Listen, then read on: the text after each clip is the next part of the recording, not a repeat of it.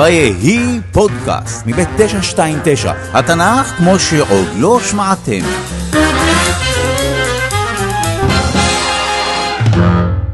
זהו הסיפור על משה. חלק ראשון, משה בתיבה.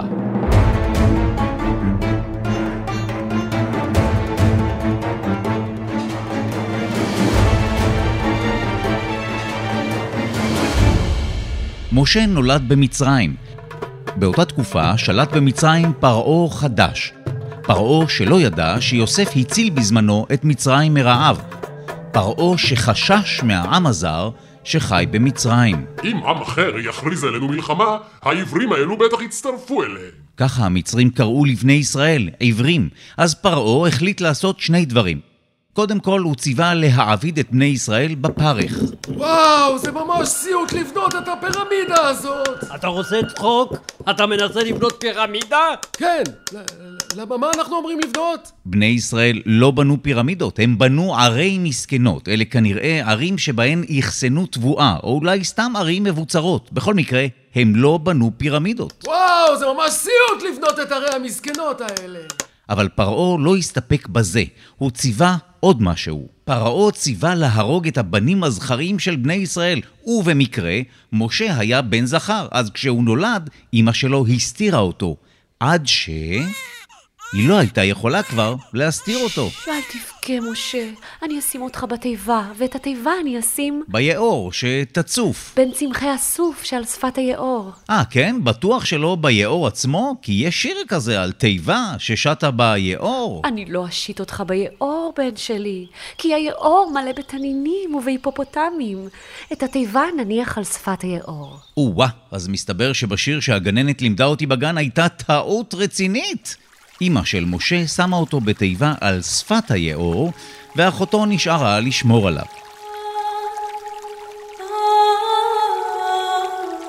את ההמשך כולנו מכירים, נכון? הבת של פרעה מצאה את התינוק, קראה לו משה וגידלה אותו בארמון. בואו נקפוץ כמה שנים קדימה. המכונית המעופפת שלי נחתה במאדים! אוקיי, קפצנו קצת יותר מדי קדימה, התכוונתי שנקפוץ קדימה רק כמה שנים, עד שמשה יתבגר. אוקיי, חלק שני, משה יוצא מהארמון. משה גדל בארמון כנסיך מצרי. אוקיי, הגיע הזמן שהנסיך המצרי הזה יצא לסיבוב מחוץ לארמון. שם משה ראה איש מצרי מכה איש עברי. אני אראה לך מה זה! משה, שחייו בארמון היו טובים ונעימים, יכול היה בכיף להתעלם מהעניין ולהמשיך ללכת. אבל משהו בו לא נתן לו להתעלם מעוולות שכאלה, והוא עשה את הדבר המתבקש. אתה הרגת אותו! אוקיי, אולי לא את הדבר המתבקש, אבל הוא בהחלט עשה משהו. משה הרג את המצרי וטמן אותו בחול, בתקווה שאף אחד לא יגלה שהוא הרג את המצרי. למחרת, כשמשה יצא שוב מהארמון, הוא ראה שני עברים רבים. אני אראה לך מה זה! היה, היה! כבר הבנתם שמשה הוא לא מסוג האנשים שסתם עומד בצד ולא מתערב. רשע, למה אתה כרעך? למה מי אתה? מי, מי, מי שמך לאיש שר ושופט? מה תעשה לי? תהרוג אותי כמו שהרגת אתמול את המצרי? משה הבין שהסוד שלו התגלה, והוא ברח לארץ מדיין, הארץ שחיו בה המדיינים. חלק שלישי, משה במדיין. לא מעט דברים קרו למשה בארץ מדיין, הוא התחתן עם הבת של יתרו המדייני, נולד לו בן, הוא ראה את הצאן של יתרו, ונראה שהוא יכול היה להישאר שם כל חייו, רק ש... שומע יתרו? אתמול, כשראיתי את הצאן, פתאום ראיתי סנה בוער. סנה! סוג של שיח. אז תגיד סנה! אז הסנה בער, אבל לא נשרף. ומתוך הסנה קרא אליי אלוהי אברהם, יצחק ויעקב.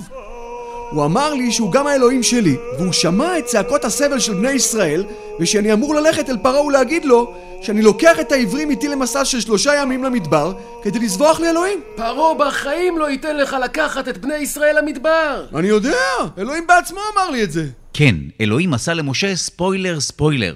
הוא כבר סיפר לו על יציאת מצרים ועל ארץ כנען. הוא גם סיפר לו שפרעה לא ייתן לו בקלות לצאת ממצרים עם בני ישראל, וסיפר לו על המכות, וגם צייד אותו באותות. המטה שלי הפך לנחש, היד שלי הפכה למצורעת ואז החלימה, וגם הסתבר שבעתיד אני אקח מים מהיאור והם יהפכו לדם. אז משה עזב את ארץ מדיין, ואלוהים צירף אליו את אהרון, אחיו הבכור, שכנראה ידע לדבר יותר טוב ממשה, וביחד הם הלכו לפרעה.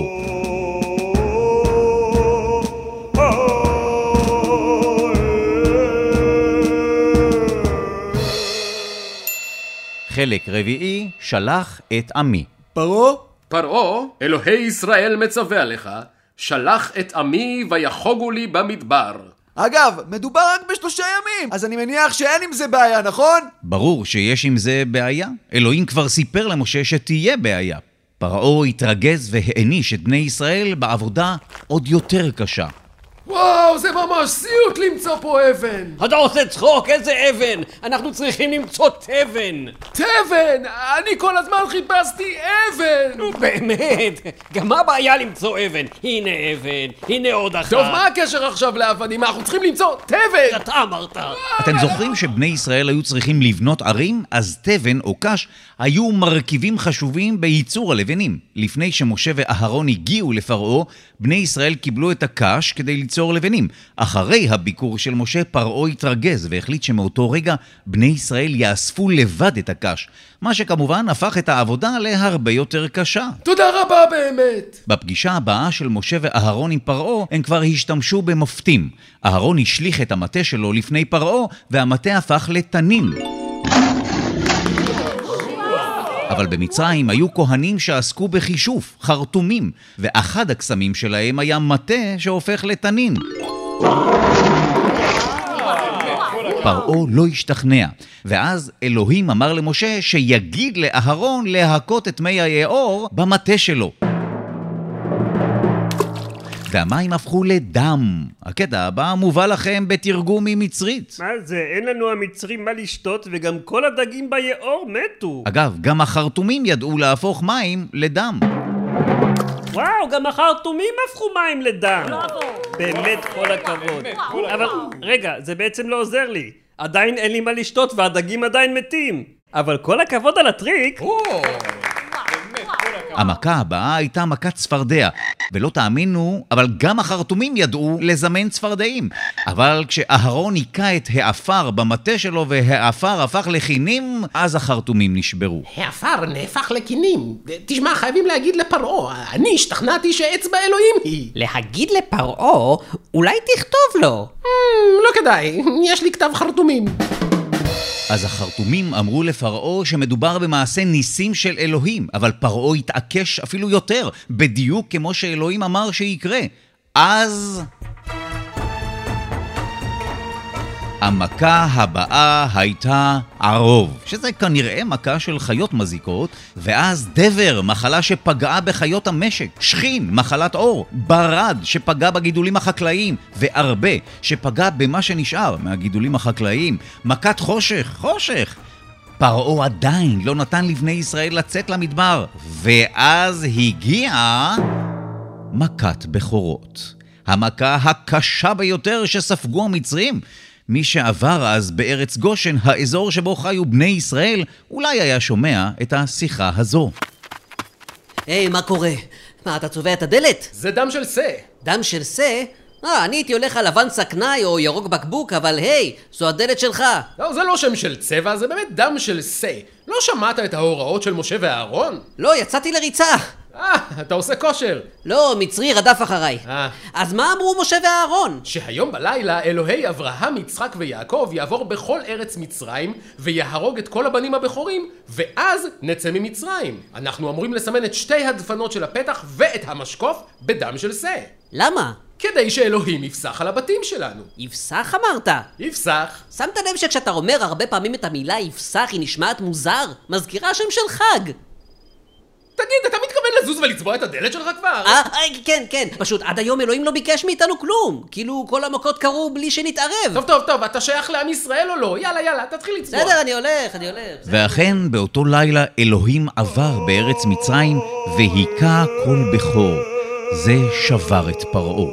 פרעה קרא למשה ואהרון באמצע הלילה, ואישר להם לצאת למדבר. היי, מה זה? מה זה כל הזהב הזה עליך? שוב לא שמעת את ההוראות של משה ואהרון? אנחנו אמורים ללוות כסף וזהב משכנינו המצרים. למה ללוות? כי אנחנו נחזיר את הכסף והזהב. מאיפה אני יודע? כל מה שאני יודע זה שאנחנו יוצאים בדחיפות למדבר. למדבר? אה, אז אני אביא צידה. לא, לא, לא, אין זמן. אז לחם, לפחות לחם. תן לי איזה כמה ימים, אני מביא לך פה מחמצת. היום, כשאנחנו רוצים שלחם יטפח, אנחנו יכולים לקנות שמרים במכולת. בתקופת התנ"ך השתמשו בשמרים טבעיים. כל מה שאתם צריכים זה להניח בצק בחוץ. פטריות שנקראות שמרים יתיישבו על הבצק, והבצק יחמיץ. קוראים לזה מחמצת. רוצים שהלחם יטפח? הוסיפו מעט מחמצת לבצק. כן, אבל לא היה להם זמן. אה, אין לנו זמן, פשוט תביא בצק, נכין פיתות מבצק כזה שלא תופח. אתה לא חושש שזה יצא כמו מצות כאלה? בדיוק, מצות. וכך התחילה יציאת מצרים.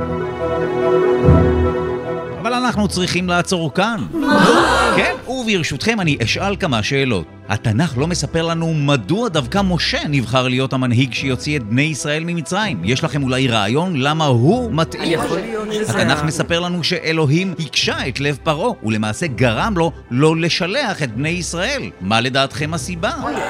וגם מה לדעתכם יותר טעים, פיתה מבצק שלא טפח, או המצה המרובעת שאנחנו אוכלים היום? אני שואל בשביל חבר. החבר זה אני. בשבילו. ניפגש שוב בפרק על המסע במדבר.